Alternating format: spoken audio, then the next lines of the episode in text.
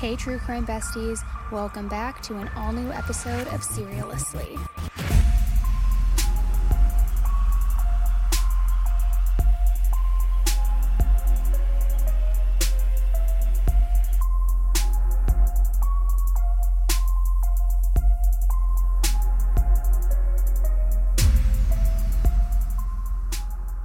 Hey everybody, welcome back to this week's episode of Headline Highlights. It's me, Annie, and this is the podcast SERIALously. As a reminder for those of you who are like, hi, I'm new, I have no idea what Headline Highlights is. Headline Highlights is a new series, well, relatively new series, I should say, that we started a few weeks ago where every Thursday I'm jumping on the mic and I am breaking down for you all of the updates that have happened this week in the true crime world, whether it is an update to an ongoing case that we have been discussing, whether it is a brand new case that is hitting the headlines. We talk about it all because sometimes some of these updates and some of these new cases don't really have enough information around them to warrant their own episode or their own video over on YouTube. So I figured coming on every Thursday, giving you the whole breakdown of everything going on in the week is a good way to just keep everybody up to date and on the pulse of what's going on. And this week, guys, there is no shortage. It has been a crazy week in the true crime world. So before we jump in, I do want to just give a quick reminder. Merch is officially live. It has taken us about a year, guys, because you know I have like a huge fashion background. I was in the fashion industry for 15 years. I really wanted to get it right. I also wanted to make sure that the designs were universal, that it wasn't just logos or the channel name or the podcast name. I wanted it to be just like true, universal, true crime merch that people could wear if they are a true crime enthusiast or advocate. Also, if you wanted to gift it to somebody who you always binge true crime with. So that is officially up. I will put the website in the show notes below, but it is Shoptentolife.com. It's Tentolife because that's my YouTube channel's name. And it's very limited quantities this first round. So some items are already sold out. So snag it while you can. All right, so welcome officially to this week's Headline Highlights. So in today's episode, we're going to discuss the latest news on everything that's been going on in the true crime world, because this week there have been some disturbing new cases as well as updates to ongoing cases. We have some news on Ruby Franke. We have news on the Florida 16-year-old Stephen Lee Rodda, who was killed by his father with an angle grinder, the Pennsylvania convicted murderer that is out on the loose, and I can't even believe that I am about to say this, but we also have updates on Alex Murdaugh. Because yes, he will just not go away. And he is back in the news once again. And when we talk about with Alex Murdaugh, I actually have a very, very special guest joining me who is going to discuss everything we need to know about this situation and what the Murdaugh new jury tampering filing really means. So without further ado, guys, let's just get right into it. Let's start with Ruby Franke, also known as the Eight Passengers vlogger mother monster. Ruby Franke and Jody Hildebrandt may be let out of jail and back to lead their normal lives while they await trial. This following the 6 counts of second-degree felony aggravated child abuse that both women have been charged with after Ruby's 12-year-old emaciated son escaped Jody Hildebrandt's home with wounds and duct tape on his wrists back on August 30th. Now, just as a quick reminder, too, if you want a full deep dive on this case, it is uploaded. I uploaded it a couple days ago on this podcast, so after this, you can go and listen to that. But we did a full deep dive and more to come. Both of their initial court appearances are scheduled for Friday, September 8th, so it will definitely be interesting to see what the judge in that case decides. Ruby Franke has been in the Washington County Jail for the past week. There appears to be now some disagreement in the courts of just how dangerous she is or isn't. Once a YouTube star, now Ruby Franke and her business partner Jody Hildebrandt, seen in a video referenced in court documents, are each charged with 6 counts of aggravated second-degree felony child abuse. More than the 2 counts they were first arrested for, and more counts could be coming. There were 2 additional children that were removed from the home by DCFS that had yet to be interviewed. So this could potentially be a case where we see an amended information alleging more counts. Local defense attorney Sky Lazaro, who's not involved in this case, gives us some insight on suspects being held without bail. I don't think that is unusual given the severity of what they're alleging. Police say 1 week ago, two of Franke's children were found malnourished and with deep cuts from being tied up. That day, a judge ordered Franke and Hildebrandt held without bail, writing there's clear and convincing evidence that Ruby Franke would constitute a substantial danger or is likely to flee the jurisdiction if released. But I've accessed the court safety assessment, which grades someone's risk and if they should be released. It comes to a different conclusion, saying she's a fairly low risk and recommending her release before trial, just being required to check in once a month by phone. This could go either way. Franke's initial appearance in this case is set for Friday. As part of that, her attorney could ask for the new judge to grant her bail. This case is in Washington County, but Ruby Franke's home is in Springville, and this week neighbors there told NBC News they've been trying to get authorities involved for more than a year. Interestingly, the lawyer at the end of that clip, Sky Lazaro, while not involved in this case, she is also Corey Richen's attorney. Just a little fun fact there. So, video is coming out tomorrow, I hope, about this case, but the full story on this family, at least the audio version, is over on my podcast. Next up, let's talk about the Florida 16-year-old who was killed by his father with angle grinder. Polk County Sheriff Grady Judd called a father evil after he was arrested for killing his own 16-year-old son Monday afternoon. He was quoted saying, "It breaks our heart. There aren't adequate words to explain how horrific this event is." Investigators said they arrested Stephen Thomas Rodda after he took off from the homicide scene and tried to leave Polk County. Now, this quote is from Fox News. Sheriff Judd said Monday afternoon that the 16-year-old who was identified by authorities as Stephen Lee Rodda was an 11th grader at Frostproof High School. The teen, who had dreams of becoming an electrician, was staying with his grandfather at the mobile home to help him while his grandmother was in rehab. Officials said the grandfather left the home Monday morning to go visit his wife in rehab, but when he returned home at around 11 a.m., the grandfather saw the dad outside. That's when the dad told the grandfather, "I wouldn't go in there if I was you. I killed someone. You may need to call the police." The grandfather told investigators that it wasn't uncommon for the suspect to say bizarre things, and this was according to Sheriff Judd. Now, according to authorities, Stephen, the dad, has a history of using methamphetamine and has had psychotic episodes previously. When the grandfather went inside his mobile home, detectives said he found his grandson dead. Sheriff Judd said preliminary information from their investigation revealed that the suspect used an angle grinder, which is a heavy-duty saw, to kill the 16-year-old. And they are quoted, again, Sheriff Judd is quoted saying, "To have this worthless individual murder his son is inexplicable." And he said this during the news briefing on Monday. Authorities said that the suspect's motive for attacking and murdering his son is unknown and under investigation. So this is an extremely disturbing case, and I have seen a lot of your comments asking me to cover this, and at the time, I'm not sure if there's any more details out, but I will definitely be keeping up with this case. So let's talk quickly, too, about the inmate who is now out on the loose.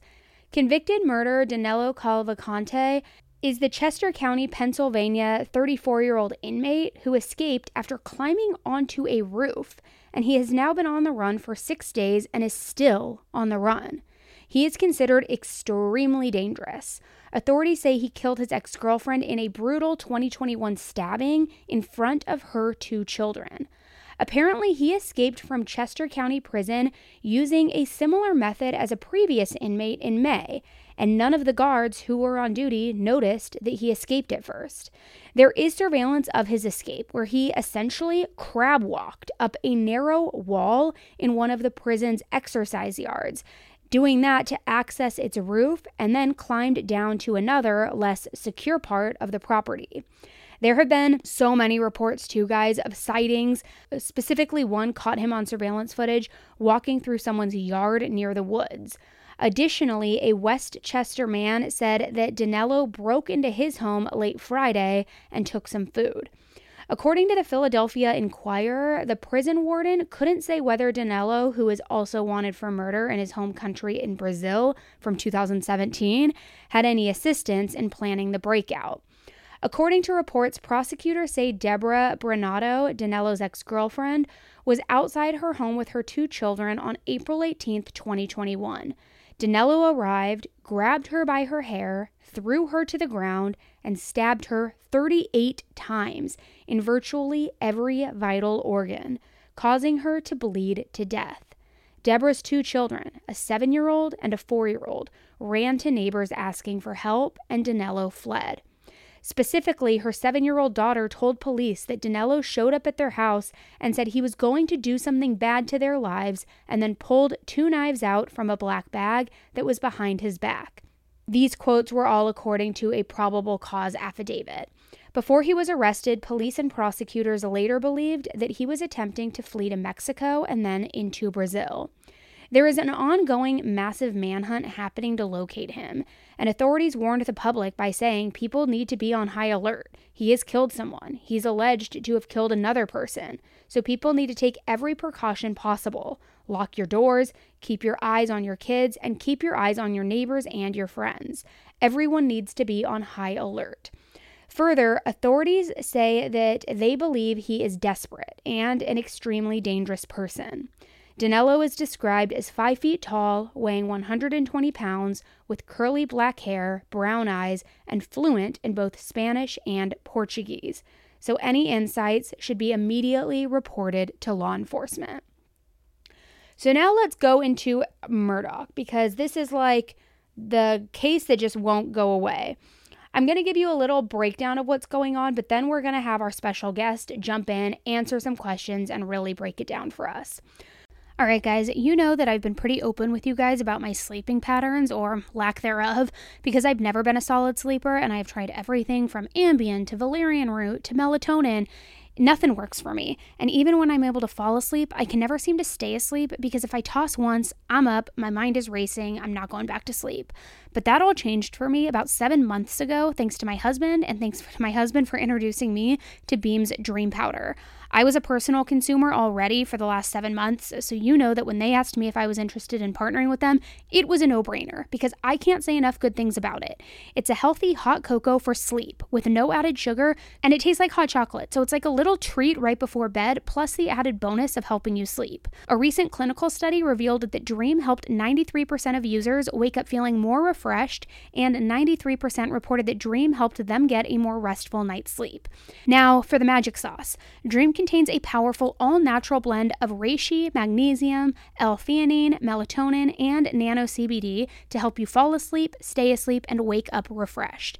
It's also now available in tons of delicious flavors like sea salt caramel, cinnamon cocoa, and chocolate peanut butter. Even mint chip, which my personal favorite is the sea salt caramel because it literally tastes like hot chocolate.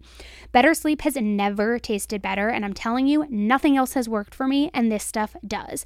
I've been sharing it now with you guys for about a month, because I don't gatekeep my secrets, and I feel like everybody should have good sleep and know about this, and literally over 150 of you have already emailed or DM'd me telling me you tried it and how much you love it. Also, I wear an Aura ring that tracks my sleep, and on the nights that I don't drink the tea, my sleep scores are in like the 30s and 40s versus the nights when I do drink it and they're in the high 90s. So it's totally proven. Just drink it 30 minutes before you want to be asleep and it's lights out, and you don't wake up feeling foggy or groggy or with a headache. It is the best. Find out why Forbes and New York Times are all talking about Beam and why it's trusted by the world's top athletes and business professionals. If you want to try Beam's best-selling Dream Powder, subscribe and save 20%, plus get an additional 20% off and a free frother with my code 10TOLIFE when you go to shopbeam.com/AnnieElise. That's shopbeam.com/AnnieElise and use my code 10TOLIFE for up to 40% off. Guys, go snag this deal while you can and email me with how it changed your sleep. I will also include the direct link in the show notes below, but trust me, go try it. You are going to be obsessed with it. I have been drinking it religiously for like 7 months, and you will be obsessed. I guarantee it. Recent claims surrounding the actions of the county clerk of court, Rebecca, also known as Becky Hill, during the Murdaugh trial have now stunned a lot of people following Alex's defense team's latest press conference. To those who witnessed the trial, including media personnel, police officers, and legal professionals, Ms. Hill was seen as a helpful mediator, ensuring that the trial ran smoothly. Her efficiencies, coupled with her pleasant and calm nature, seemed to inject a dose of Southern charm into a story that was already ripe with Southern drama. However, Alex's lawyers suggest a different picture. They claim that Ms. Hill swayed the jury for personal benefits, including a potential book deal and media exposure, something that wouldn't have been achievable if the trial had ended in a mistrial. Further, they state that Ms. Hill prioritized personal gains over her duty. A 65-page court document recently filed in the South Carolina Court of Appeals brings several allegations against her. She's accused of meddling with the jury selection, urging jurors to doubt Murdaugh's testimony, and holding unsanctioned private discussions with the jury foreperson, telling them not to be fooled by Alex before his testimony and more. Now, what's crazy is Alex's lawyers aren't exactly making this up out of nowhere. Some of these claims are supported by snippets from her recent book titled Behind the Doors of Justice, which she co-authored with Neil Gordon. The book showcases her role and perception of the trial, painting her as a devoted civil servant with religious undertones, yet also depicts a local officer swept by the media attention of the famous trial, where she believed the defendant was guilty. So who exactly is Becky Hill? Well, according to her book, she views herself as having an affinity for legal matters leading up to her election as the county's clerk of court. While her election as a clerk was recent, so much as November 2020, she had previously served as a court reporter for over a decade. Before this, she was involved in various roles ranging from teaching middle school, working at a disability agency, to administration roles in legal offices. Her memoir also details her encounters with both the Murdaugh family, his father Randolph, him, all during her tenure as a court reporter. Interestingly, Ms. Hill and the Murdaugh family's histories are pretty intertwined. Her memoir recounts a tale of her grandfather, a mechanic and moonshiner, partnering with Alex's grandfather, Buster Murdaugh Sr., in illicit ventures. In her book's initial chapters, Ms. Hill doesn't mince words about her views on the trial's outcome, asserting her strong belief in his guilt, a conviction that only strengthened during a site visit to Moselle with the jury. Following the trial, her interactions with the jury didn't cease. She joined 3 jurors for TV interviews in New York, and during this trip, she learned about a juror's financial assistance from friends to remain on the jury, raising further questions about the trial's integrity. She also described the experience of being picked up at LaGuardia Airport in New York City in a black Chevy Tahoe and being driven into Manhattan, where they were put up in a hotel and had an opportunity to eat at a restaurant on Madison Avenue. She said in the book, "The jurors told me they felt like they were heard and loved their 15 minutes of fame in the Big Apple." All right, so all that being said about Alex Murdaugh and everything going on with the updates in the case, I thought, who better than to answer some of these questions, to really break it down for us and explain the details and the complexities, quite honestly, of what this all means. Who better than Peter Tragos from the channel Lawyer You Know? We've had Peter on in the past. He is a legal expert. He has an incredible way of breaking down all of the legal jargon and the facts in a way that we can understand. So Peter has joined me to answer a few burning questions I have about this case and kind of just give us some better insight into all of this. So thank you so much for joining, Peter. I want to just start by talking about everything as a whole. We know that in a new motion that was filed by the defense team for Alex Murdaugh, they are alleging that they have evidence that the clerk of court, Rebecca Hill, also known as Miss Becky, tampered with the jury. And because of this, they are asking for a new trial. There are 2 affidavits from jurors stating these allegations.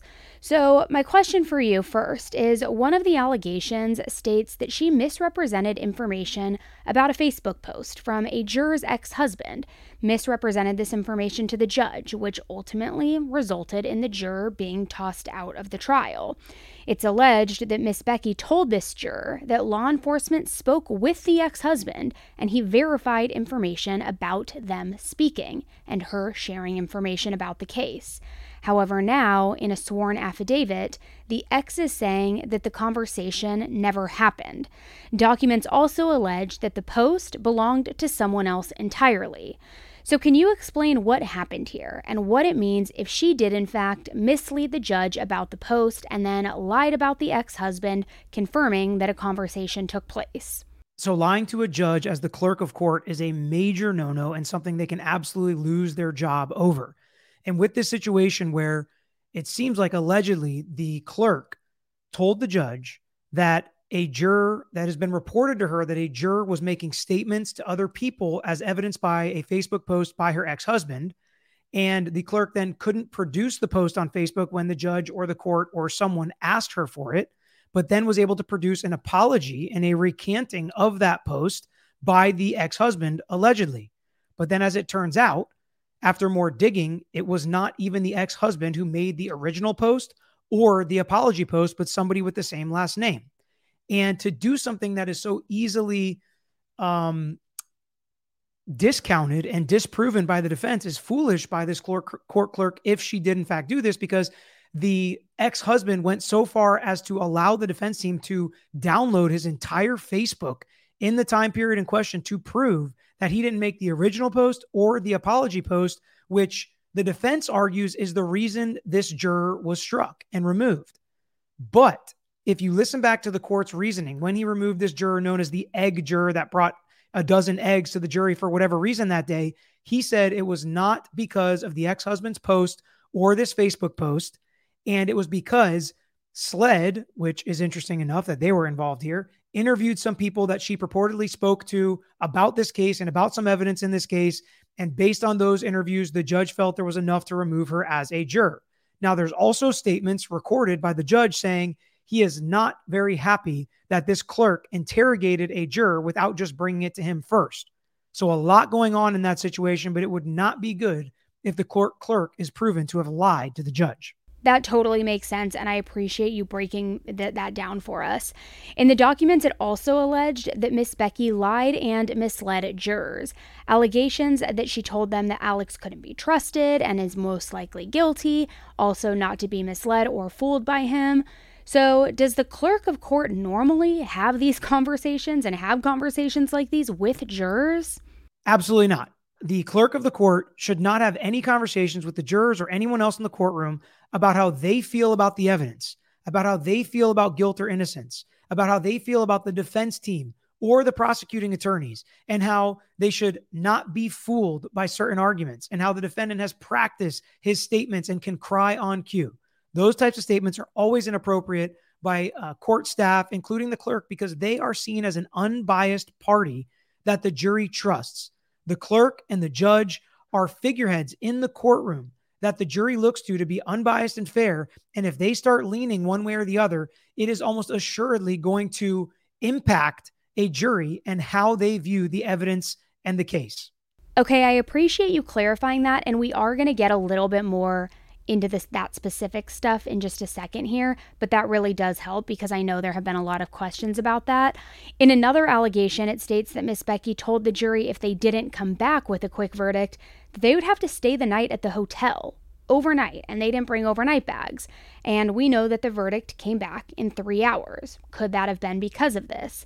And even more, it's alleged that smoke breaks were actually withheld once the jurors went out, and they were told that they needed a verdict first before they could get a smoke break. So if this is true, how would something like that impact the verdict and pressuring or tampering with the jury?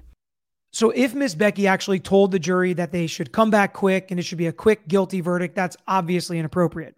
But something that's interesting is if she made the decision to take away smoke breaks, something that had been given throughout the entirety of the trial, and we know that six of the jurors, or at least I should say allegedly six of the jurors were smokers, that can have a major impact in jurors folding and not standing their ground and how they may feel to fight it out, because anybody that is a smoker that has a nicotine habit realizes that it is very difficult to stay of sound mind, to not be stressed, to not be anxious, to not have any issues, and be able to clearly and fairly think about something that is as important and stressful as making a decision when somebody's life is on the line. That could be heavily impacted. And I will say it is absolutely common for lawyers to ask for accommodations to be made for jurors that are smokers, that have to have sugar every so often, that have to stand up because they have back issues, that have to call in with childcare or call in to work every few hours. Those accommodations are always granted if a jury asks the judge to make those accommodations or if a lawyer asks on the juror's behalf. So I'd like to know, did the lawyers know that the smoke breaks were taken away? Did the judge know the smoke breaks were taken away? Or is this something that the court clerk did outside of anybody's knowledge? And again, that's something that has to be proven still if there is an evidentiary hearing. But I will say the quote unquote threat that they would have to go to a hotel at the end of the night was not just made by the court clerk, but also by the judge. So that's not necessarily a nefarious threat, but just a reality of the situation. If they deliberated long into the night, they were going to have to obviously go to a hotel room and then come back the next day and continue deliberations. So that's really interesting. And with all of that, I'm curious, what is the role of a clerk of court and what is their role during a trial? Were these allegations and things that she allegedly did outside the scope of her job? So the role of the court clerk in any trial is to make sure that the trial is run efficiently and appropriately by handling the evidence and the exhibits and the tags, making sure things are handled appropriately, that when lawyers come up and grab things that are entered into evidence and use it and put it on the Elmo or put it on the big screen for the jury to see, that when it gets handed back to the court clerk, it's in order and everything is there and appropriate. Nothing gets taken back to counsel table. They will also sometimes arrange lunches, hotel rooms, and things like that for the juries. And they will accommodate the travel out to the site. If there's going to be a jury view, like at Moselle, that is really what the court clerk's job is. They are the judge's right-hand person, and kind of operating procedures in the courtroom fall under the clerk of the court. Having any communication with jurors about the evidence, about the case, about where they lean, guilty or not guilty, trying to have jurors removed. Those are the allegations that are made, telling them not to be fooled by certain evidence or argument. All of that is absolutely outside the scope of her job, which she admits in interviews after the trial that her job is simply to be part of the process and make sure everything runs smoothly in the court, not to convince a jury one way or the other, or to control who's on the jury. I really appreciate you clarifying all of that because so many people, myself included, have wondered what was her true responsibility. How far out of that scope did she truly go if these allegations are true? So with that, I'm curious, what does this do to other cases that she has served as a clerk for in the past? Does that bring all of those into question? Her actions in this case do not necessarily affect her actions in other cases. If she did create a situation where we need to do this trial over again because she did either influence the jury or try to influence the jury or have conversations that were not allowed to be had between herself and juror members or the foreperson of the jury, that will absolutely affect and should affect this trial. But it will not affect previous trials unless she had similar conversations with jurors in those trials, unless lawyers in those trials and criminal defendants in those prior trials can find evidence that she had inappropriate conversations or tampered with jurors in other trials. So just because she did something in this trial doesn't mean she did it in other trials. And even if this is a mistrial and we have to do it over again, it doesn't mean that any previous trial that she worked on will also be overturned because of her actions in this trial. So aside from just that, I guess my question is she liable for state or federal crimes as well? What happens to her if this is proven to be true? Well, the defense team has sent these allegations to the U.S. Attorney's Office. That's the federal prosecutor. And they have asked that FBI investigate Miss Becky for federal criminal charges. They don't want this to be in the hands of SLED. They said maybe some other sheriff's office or something like that, but they have sent it up to federal court. And if you look at jury tampering, federal charges, and obstructing the due process rights of a defendant, violating their constitutional rights, there are certain charges that carry with them up to 5 years in prison, all the way up to some federal charges that could carry with them up to 20 years in prison as a maximum sentence. So these are very, very serious federal crimes that could be charged if these allegations are proven to be true. And then there are also some accompanying state crimes that would be analogous or similar to the federal crimes carrying very serious prison sentences with them. I really appreciate you answering these questions and clarifying so much of the information. As I said, it's always so helpful having you on. So can you just kind of share with us, where do we go from here and what happens next with Alex Murdaugh? Murdaugh's attorneys have asked for an evidentiary hearing. They want these jurors to come to court. They want to ask them questions. The AG's office will be able to ask them questions. The judge will be able to ask them questions. And they want to find out what happened. Is this stuff true? Is there more? Was it less? Was it exaggerated? Was this just based on facial expressions from Miss Becky? Is a juror going to say, well, based on what she did with her eyes, I thought she thought he was guilty? That's not going to be enough. But will these jurors testify openly at an evidentiary hearing? Will Miss Becky make any statements or testify at an evidentiary hearing? Will these jurors or Miss Becky hire counsel? It's been reported that Miss Becky already has counsel and she's remaining silent at this point, but will at some point make a statement and answer some of these questions. It's going to be very interesting because, as we know, in the criminal prosecution of a defendant, their silence cannot be used against them.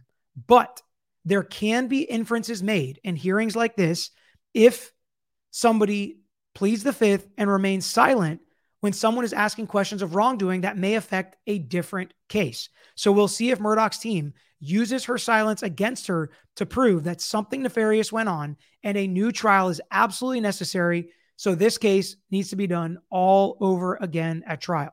All right, Peter, thank you so much for joining today and for answering these questions. I know I'm going to have some more questions for you soon, so I will be picking your brain again in the near future, I'm sure, but I appreciate it so much.